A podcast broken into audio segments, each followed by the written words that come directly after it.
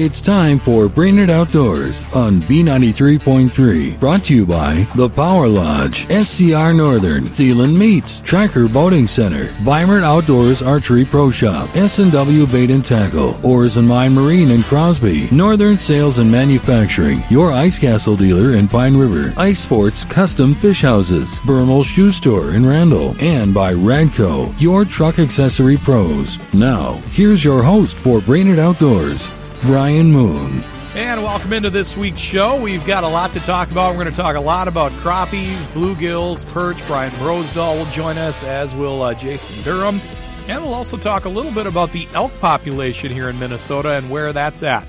All that and more on this week's edition of Brainerd Outdoors. And we'll kick the show off Always a treat to have Brian Bro Brosdahl join us, and uh, he drops by this week, and we've got a variety of things to uh, talk to Bro about. First off, uh, welcome back to the show, Bro. Hey, thanks for having me. We're going to talk a little bit about some uh, panfish tactics, but uh, first, I wanted to pick your brain a little bit on perch fishing, Bro.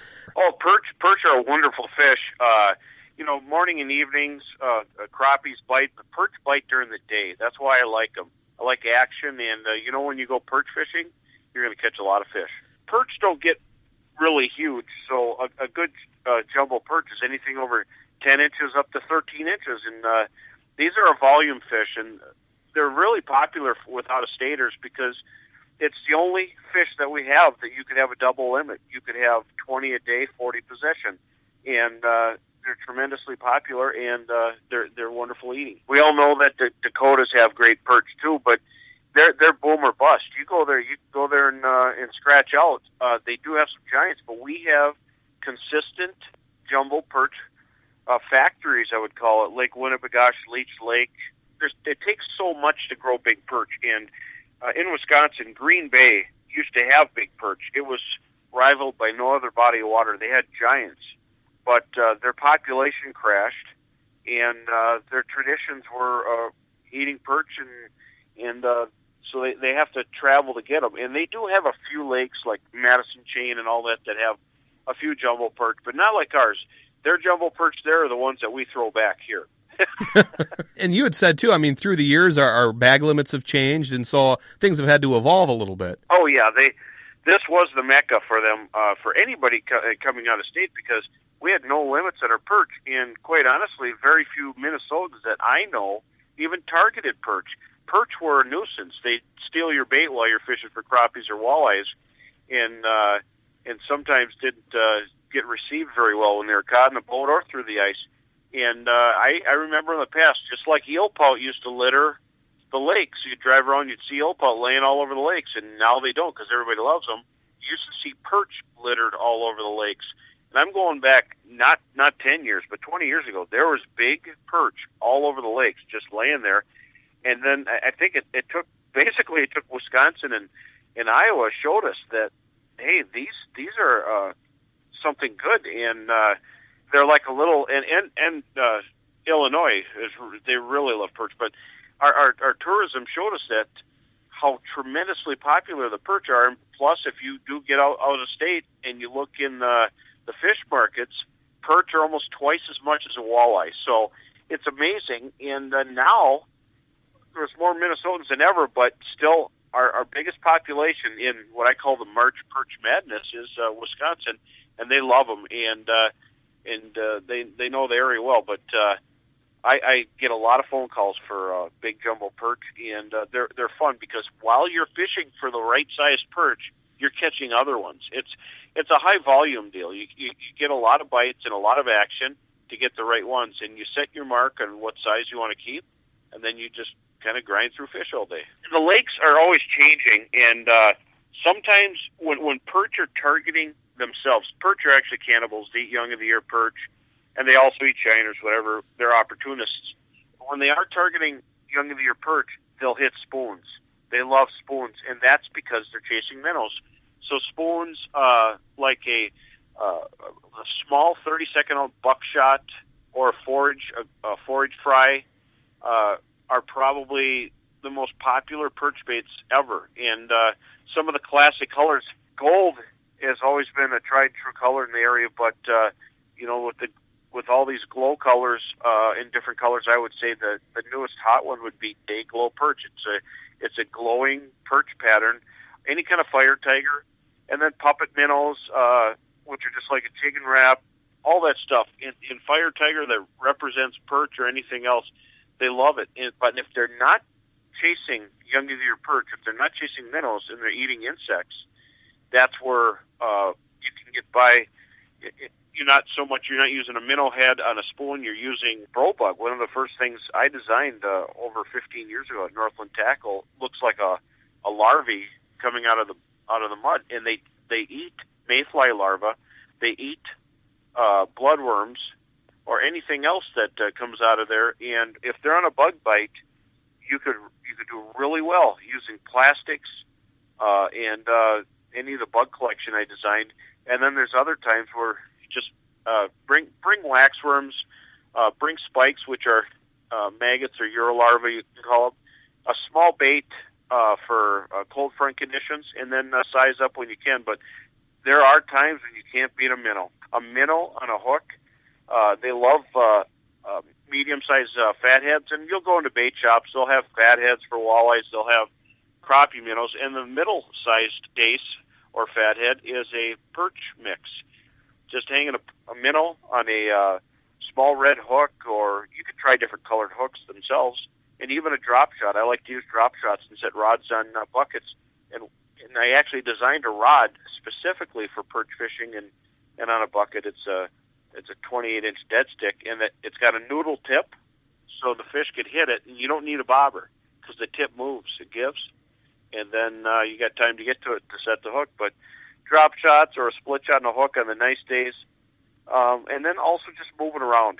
I always say that you know in perch fishing, if you could just bucket weather is great. Go whole hop, sit on a bucket, even in a fish house. If if, if you want to sit in one spot, it's the only fish you know that the schools are going to come through several times in a day and you don't even have to chase them. So, as far as aggressively, do you want to jig aggressively? Does that help your chances, or if you just want to stare at a bobber, it, is that okay too? And, and both of those work? Oh yeah, uh, both work. I have a I have uh, a guide friend that when I go and I I drill out a lake, he tends to go really slow and sit in a hole. And you know, sometimes I I'll come back and he's still in the same hole, but uh, it, it complements my style because I'm gone. I drill too much and I'm all over the place well, he'll start catch. Some days he'll catch more sitting on a good contact point, a good uh, area, good inside turn, or or uh, just the right feature. N- nothing uh, super sharp, just a gradual break, and uh, he'll he'll be hammering them. So sometimes sitting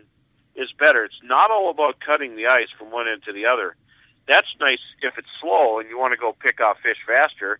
You know, running a string of holes, but we don't have to have a uh, a drillathon to see who can drill the most holes. Just drill a dozen holes in a zigzag pattern and work your way through them, and and you'll find that there'll be one spot where you'll keep catching fish in that same hole, and that's the place that we set up the house. It's no different than when I'm walleye fishing or crappie fishing. There'll be one spot that'll hold the perch better than the others, and that you'll look with an Aqua-Vu under the water to see what's there, and it looks pretty much the same, but it's their travel route from wherever they're coming. They'll they'll come through an area. Uh, we've written stories, cryptic cruising lanes, and all these different mitigating factors which uh, perch travel. And they, when, when they do come out of the basin of the lake and they do head into the food shelves, there are certain areas where they just keep showing up over and over. And when you find those spots, that's a spot you could you could drop a house and catch them every time. Perch love flats, uh, chara flats, which is a skeletal fragmented algae that grows on the bottom. They actually spawn in it. Eelpout also spawn in it. Uh, gravel bottom areas, uh, old weed beds. They're in these areas because there's there's bloodworms. Bloodworms feed on dying weeds, and bloodworms are tiny. They look like a little angleworm, but super micro. And when the perch are eating them, they'll cough them up in the hole or mayfly. So somewhere near the basin, the first contact points near a basin, and where you where you catch them in, around opener day, they're not far from the where you're you're at. You can actually see the area usually from where you catch them. You'll catch walleyes on the walleye spawning areas, but the the perch have the weedy areas nearby. Those fish aren't far from there uh, from now till spring, and uh, they just ramp up more and more deep water when there's a cold front, uh, and uh, they're they're going to slowly start moving out of deep water. But on Lake Winnipegosh, you don't have to go really hyper deep. Uh, they used in the past we were known chasing the fish in the 20 to 34s, but now it's been more the 18 to 21, right on that edge, just like a walleye break line, or you would drag a leech for a walleye uh, near near the weed beds. That's where the perch are hanging on uh, Bemidji, Winnipegosh, and Leech Lake. And Leech Lake has more shallow flats, so they'll roam but you can uh, definitely get on them. And uh, when you're in in the area, stop by in the bait shops. They'll they'll send you in the right direction, and then from there, you know, they're not going to say go to this hole, but if they give you an area, you know you can find them. And uh, I I would say if you have uh, four guys or so, you you spread out. You know, do two in one spot, two in another, or or completely spread out on the ice. If you watch how the Wisconsin guys fish, they're never next to each other. They are spread across the lake and they all have orange clothing. They're deer hunting clothing, and uh, but they find them every time. And uh, I'll tell you, uh, so yeah, there's nothing better than getting out and catching some perch. And then another uh, fish to chase crappies. The crappies, it seems to me, from uh, western Minnesota to Duluth and everything in between. There's some great year classes of crappies coming up even as far away as Osakis, you know, that's uh, that's not in our area, but I just want to let you know there are crappies all over the place in uh, great year classes. Some lakes uh, we're seeing a lot of uh, uh, 11 inch crappies and some 12s and 13s here and there, but uh, that's generally not the rule. So uh, it's it's kind of exciting having good populations of crappies back, and uh, uh, they had uh, some good good hatches here, uh, good spawns uh, several years ago, and now they're in our lakes uh, really well. Uh, so we got another fish to target. They're fun. They're shallow, and you can catch them right under the ice in shallow bays. They'll move up in there. I, I try to tell people just to be cautious. Take your ten and be done with it. Don't uh, don't sort fish in deep water. If, this, if a small one comes up, that's the one you keep. Even though they swim away, they're they bleed internally and they're dead. So crappies do not sort in deep water. They come up shallow you know, then you can immediately release a fish. But uh, uh, earlier winter, January through uh, March, they tend to be a little bit deep. Any special tactic there, uh, bro, that you like to use for crappies this time of year? Oh, I love using plastics for crappies. One of my favorite is uh, is uh, the water bug, and then the the slug bug in a, a impulse plastics by Northland, um, and then of course it, the bro bughead. It's kind of a funny name, but easy to remember. The bro bughead or the bro bug. Uh, just add the plastic to it, the plastic tail.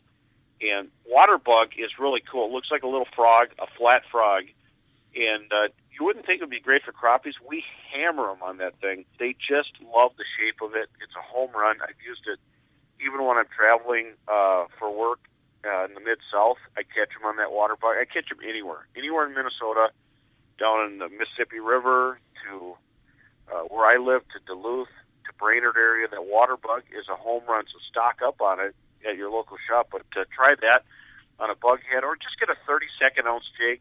You want a, a longer hook, it's a bigger bait, and you'd be surprised. Even in the heart of winter when people are using tiny baits, I drop the water bug, and the crappies have no problem eating it. So that's something to check out. Uh, that's uh, Brian Bro- Brosdahl. If people want to get a hold of you, Brian, and maybe check you out, see what you're up to, what's the easiest way to do that? The best thing is Facebook. Uh, check me out at uh, Brian Brosdahl Promotions on Facebook. Bro, thanks a ton. I appreciate it. All all kinds of great information there, uh, and can't wait to talk to you again. Okay. Hey, thanks for having me. More of Brainerd Outdoors after this on B ninety three point three.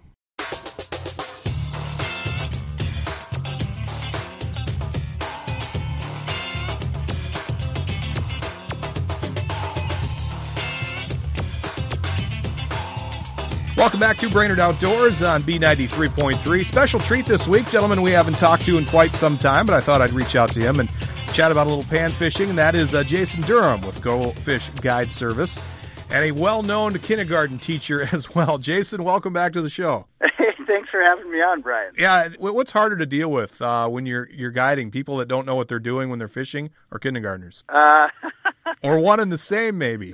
it's a, it's a toss up but at the same time, I've got 22 kids in my classroom, so 22 five and six year olds. When I'm guiding, you know, I might only have up to five people in the boat. But uh, the one thing that's relative is you have to have a lot of patience. That would make sense. Now, uh, we're catching you, Jason. You're actually out on the ice doing a little fishing right now, right?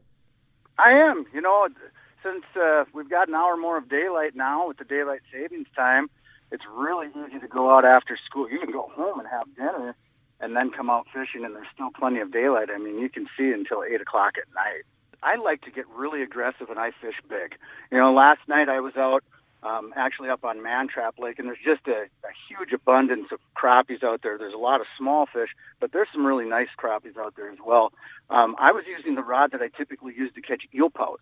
So I'm talking 17 pound braided line, and I wasn't running a fluorocarbon leader or anything like that. I wasn't trying to be shy about what I was doing, and bright fluorescent green line um, and then using a, a spoon like the size that you would typically use for walleye fishing, and just trying to get those bigger fish to bite. And uh, just had a phenomenal night last night. In fact, uh, I didn't even use bait on my hook. Hmm. If that gives you any indication of how aggressive the fish were. Do you like to be aggressive in your jigging as well? Oh yeah. When I'm using a spoon, I'm using a motion. I, I've said this so many times. It's like putting salt on your steak. So it's just shaking it. And, and you can control the spoon better by having your rod tip tilted down towards the pole, or as you raise it up, have it pointed up more. But if you have it flat, straight out in front of you, you can't control that jigging motion quite as good. So, like I say, you're shake, shake, shake, and you'll gradually lift the rod up. And when I get to the, you know, just a couple feet below the hole, I just let it free fall right back to the beginning. And a lot of times, those crappies this time of year, they'll either hit it on that fall or as you're moving it up in a way, doing that cat and mouse motion. Do you think that's one of the biggest mistakes anglers make? Uh, what they call cadence. They're not they're not as far repetitive with their cadence, or do you like to mix that up every now and then? You know, I do mix it up some, and it's not so much about repetition; it's about control. And if, if for anglers that don't fish a lot, you know, you don't quite have that that rhythm down, or or just the how would I say the minuteness of the movements that you need to make, um, and and that just comes with time and practice. But I see people ice fishing, you know, very very often on guide trips where they they simply jig too much. So you have to remember these fish; they're used to seeing microscopic organisms and and feeding on those, and so a little motion goes a long way when you're jigging. And would you say the same thing if people are going after bluegills or maybe even perch? Would you use some of the same tactics, or do you change that up a little bit? No, I absolutely use the same tactics. The only thing is, like using a jigging spoon with bluegills, a lot of times the crappies, for instance, will come up and they'll smash the spoon as you're moving it up. They'll just inhale it. And a lot of times what you're feeling is the absence of the weight of the spoon. You're not actually feeling the fish pull away from you, you're feeling it lift up. With bluegills, they don't they don't necessarily hit it as often when the spoon's moving. So you see the fish come in on your Vexilar, it's suspended right under your bait, you have to stop. So you stop jigging, and then they're going to hit that spoon. And would something like that scare off perch, or would that work too? Oh no, that definitely works for perch. The only difference with perch is I uh, come into contact with the bottom much more often than I do with fishing you know, bluegills and crappies. But you know those fish will start to move up in the water column too. But you know depending on time of day, the lake you're on, there's a lot of variables to it. But a lot of times I'm pounding that spoon on the bottom. I mean, in the summertime, we're constantly coming into contact with the bottom with our jigs. But ice fishing, a lot of times anglers are reluctant to hit the bottom. It's almost like they think we have to have our bait suspended somewhere between the ice and the weeds or the sand, but definitely cause a ruckus down there on the bottom. And one last, uh, last couple of things, Jason, while we got you here. Um, you mentioned briefly pout, and do you guys up where you fish and stuff? Uh, that seems to be kind of the new hip thing for people to fish for now. Do you have some pretty good pout fishing up that way? Yeah, we really do. There's a number of lakes that that have eel pout, and uh, you know it's becoming more and more popular. I mean, you look at like Matt Breuer, for instance. You know, he's really the guy that got all of this going um, in our area, and so much fun to catch. You know, this time of year, you can go home, you can you know put the kids to bed, uh, pay some bills, and then go out fishing. The toughest part is because the fish are right in the middle of spawning right now, really aggressive, high numbers of fish biting, and uh, it's hard to pull yourself away to go home and go to bed. That's always tough. It's a struggle sometimes with that. it it is. One last thing, Jason. I uh, came across an article and then a video that you put out uh, about some people that maybe when they catch bluegills and they notice them black specks that are on there, and I'm, I'm, sure some people have made that somewhat concerning. You kind of uh, took us through what exactly those are. Yeah, I did a, lot of research on this uh, with fisheries biologists because I, I got asked about it so often, and I, you know, having a teaching background, I, I love science and so it was really appealing and educational for me. But so those spots, it's called black neascus, and it's actually a parasite. So the life cycle of it is that the eggs develop in the bellies of fish-eating birds, like great blue herons, and the birds end up going to the bathroom uh, into the lake, and those eggs fall down to the bottom, and then they're picked up and carried around by snails. Now, eventually, the organism hatches and it's free swimming in the water and it will attach to the sides of the fish and start to burrow through the skin, but then they typically don't make it. I have seen times where I've seen black neascus in the meat of fish. Uh, but then that black spot that you see is actually a cyst. It's in a dormant stage, and then the fish eating birds eat the fish again, and the whole cycle starts all over. So it's not harmful to humans as long as you cook your fish, even if the black spots were in the meat. Uh, just think of it as extra po- protein. Uh, but you'll see that much more commonly in lakes that have a lot of uh, um, aquatic habitat for birds uh, and those fish eating birds. So, like I say, it's not a bad thing. Doesn't make the fish look as pretty for pictures, uh, but it's not harmful. And like you said, yeah, just make sure your fish is cooked properly. You should be good to go. Exactly. So there you go. Some very interesting stuff. Jason Durham, he is with uh, Go Fish Guide Service. Great to have him on the show this week. Uh, Jason, if people want more information on you, uh, maybe want to head up that way, do a little fishing, maybe hire you for a guide service, or just see what you're up to, uh, what's the best way to get a hold of you? Well, I tell everybody I'm an open book for anyone. So feel free to call if you just want, you know, even general information on fishing, anything. Uh, my phone number is 218 252 2278, or you can find me online at go-fish-guides.com. There you go. Jason Durham, Go Fish Guide Service up in the Park Rapids area. Jason, I really appreciate you taking the time. I know you're really busy to uh, talk to us, and hopefully we'll have you on here real soon again, okay? Hey, really looking forward to it, Brian. More of Brainerd Outdoors after this on B93.3. Whether it's for fun, sport, or hunting, if you love to shoot, you know it's important to go to a gun shop that has everything you need. That's Freedom Firearms in Brainerd. Freedom Firearms isn't a huge gun shop, which means Russ, the owner, attends to his customers. They carry rifles, shotguns, pistols, suppressors, distance precision rifles, plus ammo and accessories and gunsmithing. Plus, they offer $25 transfer fees. Buy, sign, or trade at Freedom Firearms, two blocks east of the historic water tower between Little Caesars and O'Reilly. Welcome back to Brainerd Outdoors on B93.3, and we take a glance at our events calendar. And coming up March 6th through the 8th, up on Lake Bemidji is the NAFC, which is the uh, National Association of uh, Ice Fishing Circuit. And uh, the national qualifier tournament is going on up there, and we're lucky enough to be joined by Brady Loudon. Brady is the assistant director for Visit Bemidji. Brady, welcome to Brainerd Outdoors. Yeah, hey, it's great to be here. It's nice to be on, Brian. Thanks for having me. Yeah, we're going to talk a little bit about this tournament uh, because it's it's a three day event. You got the registration there on Friday, the sixth of March, and then the uh, high school tournament, which is open qualifier on that Saturday, and then the final national qualifier for the uh, perch tournament that's coming up on Sunday, March eighth. We'll get into that here in just a bit, but first, wanted to talk to you about fishing up there because you uh, when I asked you how you wanted me to intro you when we were talking off air, you said, uh, you know, obviously assistant director for Visit Bemidji, but you said all, all I really do is just fish. you're, you're absolutely right. I I live for fishing, so Visit Bemidji supports my fishing addiction, so that's why I live in Bemidji. So. That, that's awesome. Well, it's a good place to live for that, no doubt about that. Um, how's fishing been up there here the last week or so? Uh, you know, the fishing's been churning on. I know that with uh, basically those ice conditions, we've had some kind of sketchy ice conditions with that slush, but it's actually been very cold, and so that slush is kind of frozen up, and it's been able to get anglers out on the ice.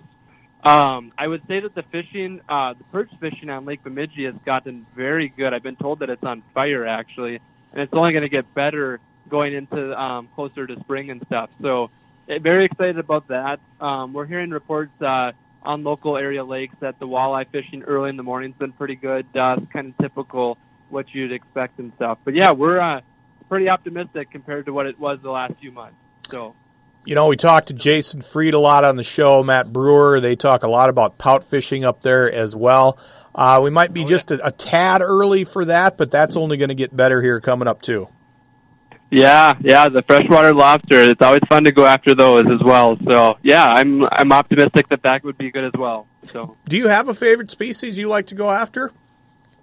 Uh, I do. Uh, you know, I guess it depends on the season. Um, I would say that I it's really fun to go after smallies in the summertime.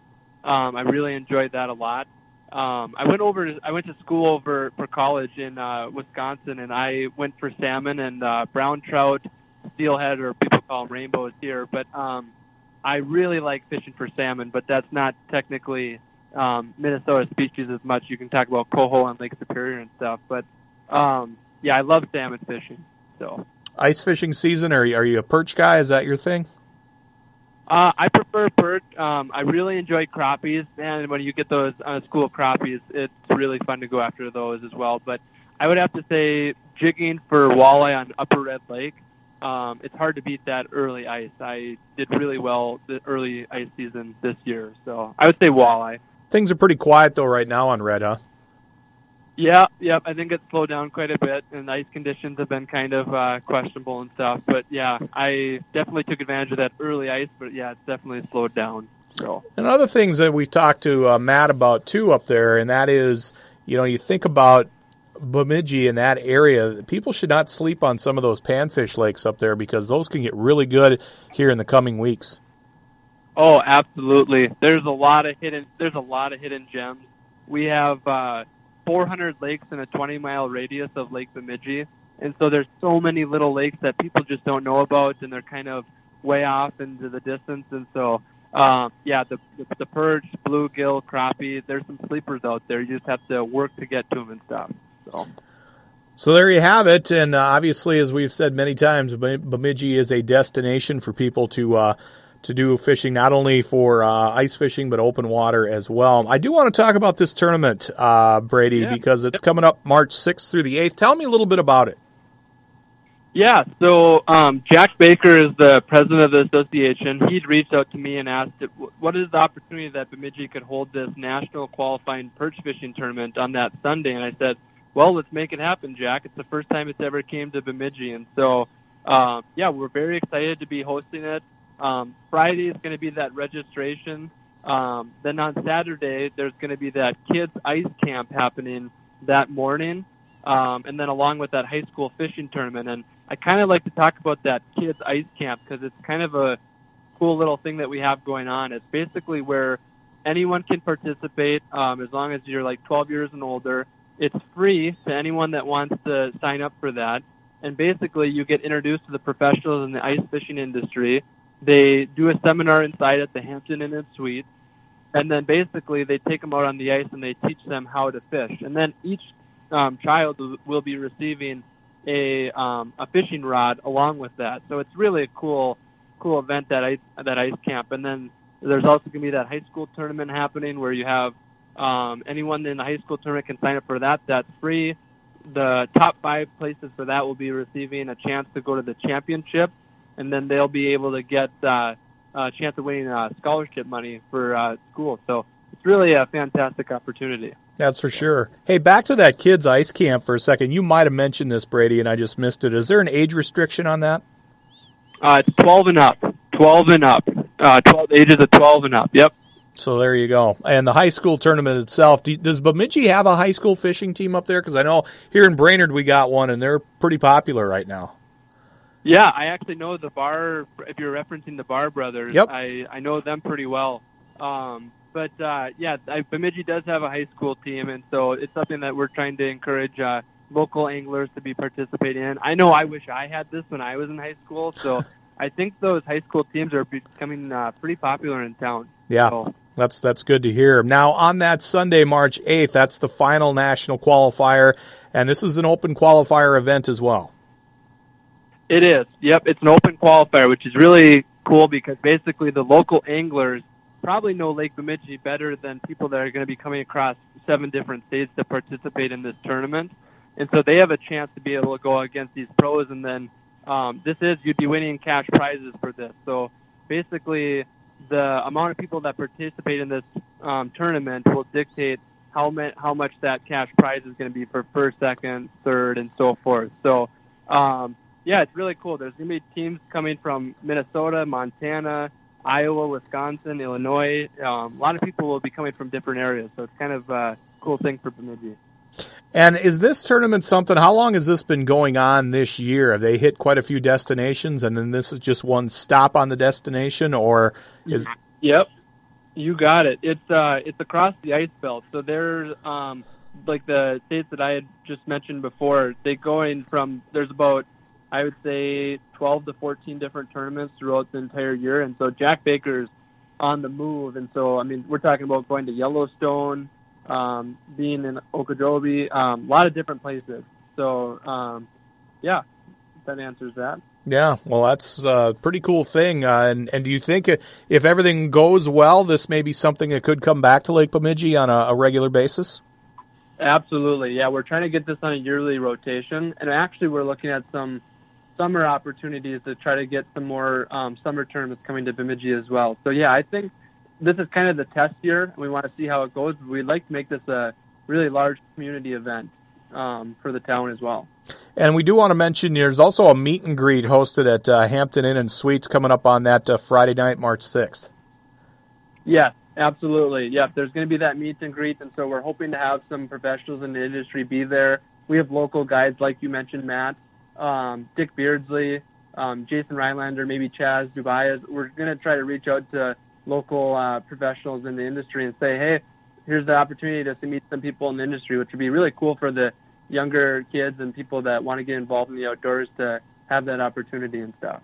So, so if people want information on all of the events going on that weekend, uh, Brady, where's the best place they can get that? Absolutely. So you're going to go to uh, Jack Baker's website, which is www.naifc.com slash register. And that's how you're going to be able to get registered on that website to be able to be a part of this uh, tournament. If you just want to go to naifc.com, you'll be able to see that information that Jack has put up there for the entire tournament, up to date results where they're at right now, and all that. We're also going to be coming out with a new Visit Bemidji website within about the next two weeks. And so be looking for updates on that as well. Um, we're currently o- overgoing a transition at Visit Bemidji, so um, we're looking forward to that as well. Is there a social media component to this too? Uh, yes, we, we, we're posting updates on Facebook, and we're hoping to go live as well for the tournament and stuff. So I'll definitely be on the ice and be talking to anglers. And it's uh, so one thing I should have mentioned is they're going to be um, using snowmobiles, ATVs. They won't be able to use vehicles for this uh, tournament. They'll be using portables. So they'll be going all across the north side of Lake Bemidji, the south side. As long as it's on Lake Bemidji, they can go ever, anywhere they want. It's going to be a fun event. Uh, you can check it out. It's coming up March 6th through the 8th, and that is the uh, national qualifier of the 2020 North American Ice Fishing Circuit, otherwise known as NAIFC. And uh, if you want more information, naifc.com. And also visit Bemidji. You can check that out too. Brady said they'll have some updates coming here in the coming week for that.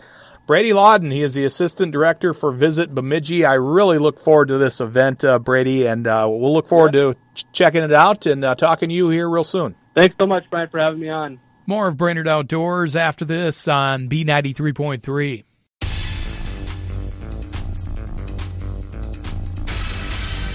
Welcome back to Brainerd Outdoors on B93.3 and a little interesting topic. Uh, we're going to go off the beaten path a little bit this week and talk about uh, something that I don't know necessarily if a lot of people know we have here in the state of Minnesota, and that is an elk population. We are joined by Doug Franke. He is an area wildlife supervisor with the Minnesota DNR up in Thief River Falls. Doug, welcome to Brainerd Outdoors. Glad to be here. T- tell us a little bit about this elk population. We've talked briefly about it uh, on the show a few times, but it seems to be growing, which is a, a good thing. Yes, uh, it, a lot of people are do misunderstand the fact that we have elk in Minnesota. We have for uh, many years, uh, several decades, in fact. Uh, kind of started out with the elk herd in the Grygla area its early start was back in the in the 80s, and so the it, it kind of waxed and waned over time, and eventually there were some elk that came out of Canada up in Kittson County as well, and they established three different herds uh, along that area. So it's it's continuing to expand. Uh, they are doing it mostly on their own, and uh, however, over in Grygla, we that population is is shrinking. So the, the elk populations have kind of waxed and waned over the years. And for those that maybe put a geographical thing on this, this is mostly in the northwestern part of the state, almost the extreme northwestern part, right? Yeah, that's correct. Mostly limited to Kittson County, primarily. Some in they overlap in the Roseau County, and then uh, of course the Grygla herd in Marshall County. So it's just kind of a very isolated, uh, small area in the northwest. You mentioned there's three different herds. You mentioned the Grygla herd. Well, the other one is, I believe, the Caribou Vita herd. Yeah, that's what we also nickname our border herd, and that one crosses back and forth from the Canadian side of the the border to the Minnesota side, and they're quite often uh, in Minnesota during the, the winter, um, but they they spend quite a bit of time in Canada as well. Just literally uh, less than a mile across the border at times. And you mentioned they're increasing their population, albeit slowly, but uh, they're doing it pretty much on their own. Does that surprise you guys a little bit? Well, not really. I guess you know when we get uh, an elk population to where they're at, you get enough cows, the population can overcome natural mortality. Is they're hunted on a limited basis in the on the border. The border herd uh, is is hunted very limited. The Kittson County herd is still hunted. They're they're under a management plan to keep the elk herd between uh, you know 50 and 60 animals for the Kittson County herd, and then the Grygla herd is 30 to 35. Uh, so we, we, we do operate under a management plan, and we hunt them when they uh, exceed those levels.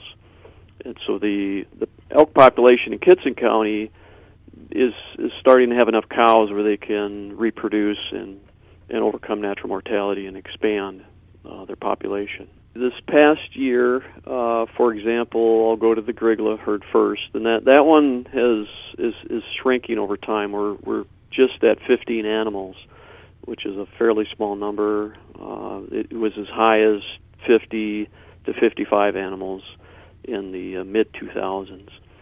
Uh, so that one's have is struggling over there. The, the Kittson County Lancaster block, as we call it, uh, where we have elk in three different locations. Their population was at 75 this year. Two herds there was 75 animals, and then the, the border herd. We were ap- uh, actually able to uh, get uh, a survey done with the Canadians again, so we survey them the same day, so we count both sides of the survey or the both sides of the border, and that was at uh, 100. 26 animals uh, total between both sides. Of course, only seven of them were in Minnesota at the time, so they they can really wax and wane number wise. That area up there, I mean, is it pretty conducive habitat for elk compared to what you know they have in the western part of the country where they thrive? Elk are an open landscape species, so for the most part, they're they they do very well in this transition from prairie to brush and you know historically before human or mostly um, I guess white settler settled the area the elk were very common all the way to central Minnesota mostly on this western edge in the open. They're not a not traditionally a forested species in this part of this, this uh, country. So it's it's a it's a good mix of of habitat for elk and they have quite a bit of habitat they could expand into couple more things before we let you go, Doug. We're talking with uh, Doug Franke. He's area wildlife supervisor with the Minnesota DNR and Thief River Falls and, and, our elk population, which people don't really know a lot about here in the state of Minnesota. Are you getting a little bit of blowback, though? I'd imagine there's probably some landowners and some farmers up in that area. Are there issues sometimes with elk causing some damage up there? Yes, there, there's documented over the years where uh, elk can uh, as as other wildlife species in Minnesota have. You know, they cause depredation, as we call it. To uh, elk primarily are standing crops in the summer, and sometimes stored forage in the winter where people have hay or other stored forages and and that program is is monitored quite closely. There is compensation for the damages uh, that elk cause on agriculture, and that's administered through the uh, Minnesota Department of Agriculture.